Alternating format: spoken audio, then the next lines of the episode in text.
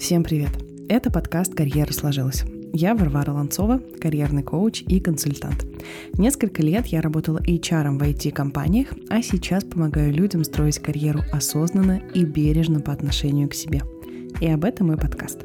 Недавно я готовила материал про work-life balance для школы софт-скиллов и решила обсудить эту тему сегодня с вами. Что не так с вашим work-life balance? Поехали! Как обычно мы представляем баланс? Работа в кайф, на которую идешь с удовольствием. На работе все хорошо, ты реализован, хорошо зарабатываешь, у тебя нет переработок и стресса, нет конфликтов в коллективе и с руководителем, тебя не выматывает дорога на работу и домой.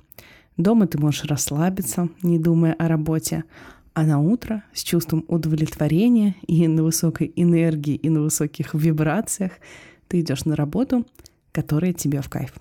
На самом деле баланс работы и личной жизни может выглядеть иначе, и у каждого он индивидуальный, потому что баланс, если уж мы говорим про то, чтобы его как-то измерять или управлять им, это субъективная метрика. Сложно описать золотой стандарт, потому что он будет индивидуален для каждого человека. Для кого-то 12-часовой рабочий день – это окей, и человек может себя чувствовать максимально классно в связи с этим, а кому-то и 4 часов работы будет много.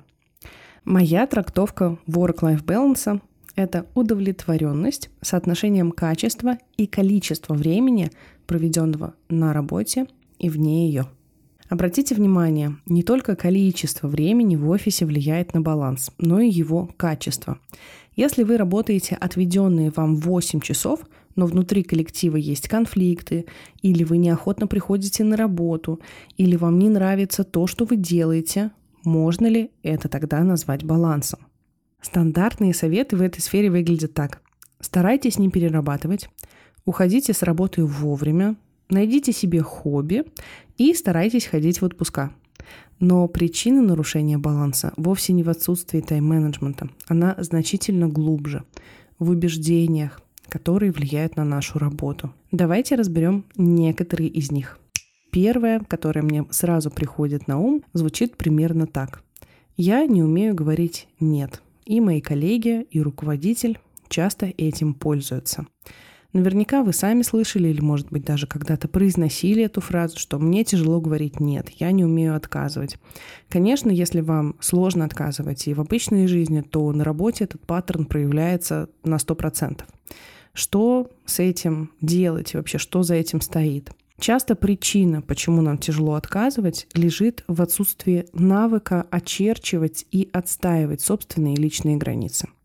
Если вы привыкли соглашаться на новый объем задач каждый раз, когда вам его приносят, если вы соглашаетесь на сверхурочную работу, на дополнительный функционал или на работу в выходные, то вам будет сложно менять этот шаблон. Ну, просто потому что сила привычки.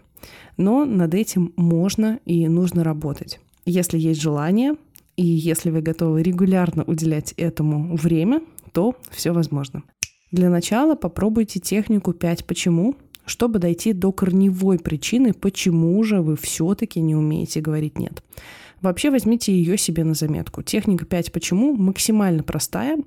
А звучит она следующим образом. То есть вы задаете какую-то проблематику и задаете себе вопрос, а почему это так? Или а почему я так думаю? И каждый раз, получая новый ответ, задавайте себе еще один раз вопрос «почему?». Таким образом вы сможете дойти до корня проблемы. Ну вот в нашем примере. Давайте рассмотрим. Я не умею говорить «нет». Вас попросили остаться поработать сверхурочно. Вы хотели бы сказать «нет», но боитесь ответить отказом. Почему? Потому что руководитель не поймет. Тогда еще раз зададим себе вопрос, а почему я думаю, что он не поймет? Ну, потому что обычно я соглашаюсь. Почему обычно я соглашаюсь, а сейчас хочу отказать? Ну, потому что я чувствую, что мной пользуются и не дают ничего взамен. Почему? Потому что я всегда даю понять, что готов подписаться на любые задачи и так далее. Каждый раз задавая себе вопрос «почему?», вы сможете дойти до корневой причины, и таким образом вам будет проще ее решить. Например, окажется, что вам страшно отказывать, потому что вы боитесь испортить отношения с руководителем, а они для вас важны. Тогда зная эту причину, зная, собственно, эту корневую проблему, вы сможете с этим что-то сделать. Ну, например, научиться отказывать таким образом, чтобы не портить отношения с руководителем. Еще хороший метод – ставить ваши убеждения под сомнение. Например, если я боюсь, что руководитель осудит меня, если я откажу, что же тогда делать?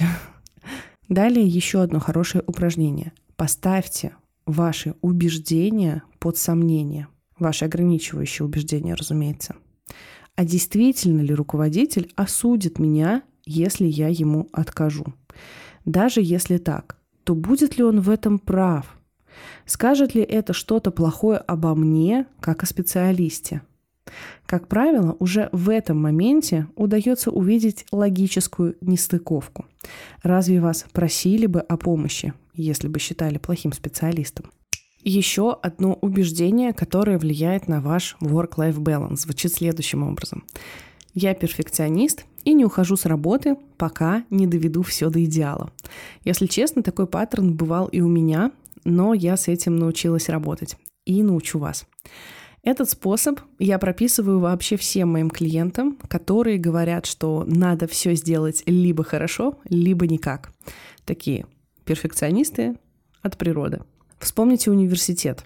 Там было две формы аттестации – зачет и экзамен. Так вот, перфекционисты чаще всего относятся к любой задаче как к экзамену, потому что важно получить именно пятерку, иначе не считается – при этом, получая оценку ниже условной пятерки, человек с повышенными требованиями к себе способен испытывать разочарование и гнев, что я недостаточно выложился или что я приложил слишком мало усилий для этого. А что, если начать относиться к задачам как к зачетам. Вспомните, когда вы учились в университете, зачеты — это всегда что-то попроще, чем экзамен, потому что на экзамене есть дифференциация оценок, то есть либо тройка, либо четверка, либо пятерка. А у зачета всего две формы. Зачтено или, ну, приходи на пересдачу. И никаких дополнительных градаций. Усилий меньше, а цель все-таки выполнена. Поверьте, большая часть ваших задач — это зачеты, которые достаточно сдать на оценку удовлетворительно, а не зубрить всю ночь. Как вам эта мысль? От нее становится немножечко легче, правда? Еще одно убеждение, которое влияет на ваш баланс. Звучит примерно следующим образом. Работа — это мой дом, моя семья, смысл жизни и кто я вообще без своей работы.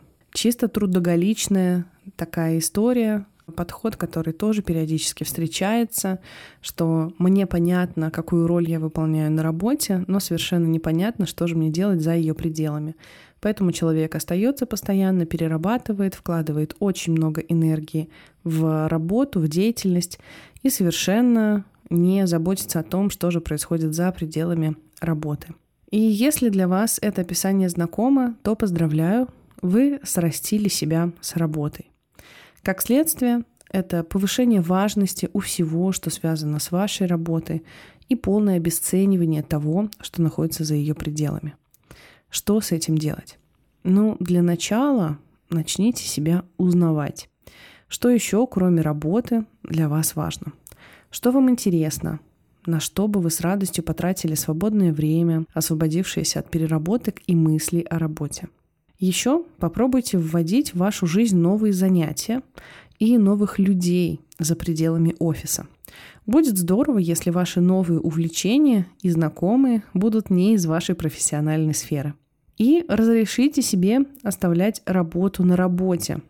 Это может быть сложно на первых этапах, но во всем полезна тренировка. Поверьте, это важно, чтобы в будущем не задаваться вопросом, кто я без своей работы – и еще одно популярное убеждение. Я не люблю свою работу, но готов терпеть, ведь я взрослый человек. Это убеждение от авторов «работа нужна только для денег», а не для этой вашей самореализации. Если вы заставляете себя ходить на работу через силу, прикрываясь тем, что вы взрослый, а взрослые должны нести ответственность, то у меня есть две версии. Первое. Вы либо привыкли заниматься насилием над собой, и, может быть, даже получаете от этого удовольствие, либо вы просто не знаете себя и не знаете, чего вы хотите. Тогда начните с того, чтобы чаще задавать себе вопрос, чего я хочу, вместо что я должен сделать. Будьте к себе добрее. Не ведите себя с собой как строгий взрослый. И снова рекомендую попробовать технику 5 почему. Разберите ваши убеждения и поддайте его сомнению. Например, почему я уверен, что работа – это обязательно страдание, и я должен превозмогать? Почему я не думаю, что работа может быть в удовольствие? Попробуйте. Позадавайте себе вопросы, почему вам так кажется. Как видите, баланс зависит не столько от управления временем и распределения приоритетов, сколько от того, что мы думаем о себе и о работе. Какие убеждения заставляют нас действовать одним и тем же образом регулярно. Перечисленные выше рекомендации помогут вам лучше узнать себя и приблизиться к желанному балансу между работой и личной жизнью. Изменение шаблонов поведения требует времени, внимания и поддержки. Хорошо, если у вас есть возможность поработать над этими задачами с коучем. Кстати, я знаю одного хорошего. С вами был подкаст «Карьера сложилась». Подписывайтесь в Телеграме, ставьте лайки в Яндекс Музыке и звездочки в Apple Podcast. Это очень поможет моему молодому подкасту. Пока-пока.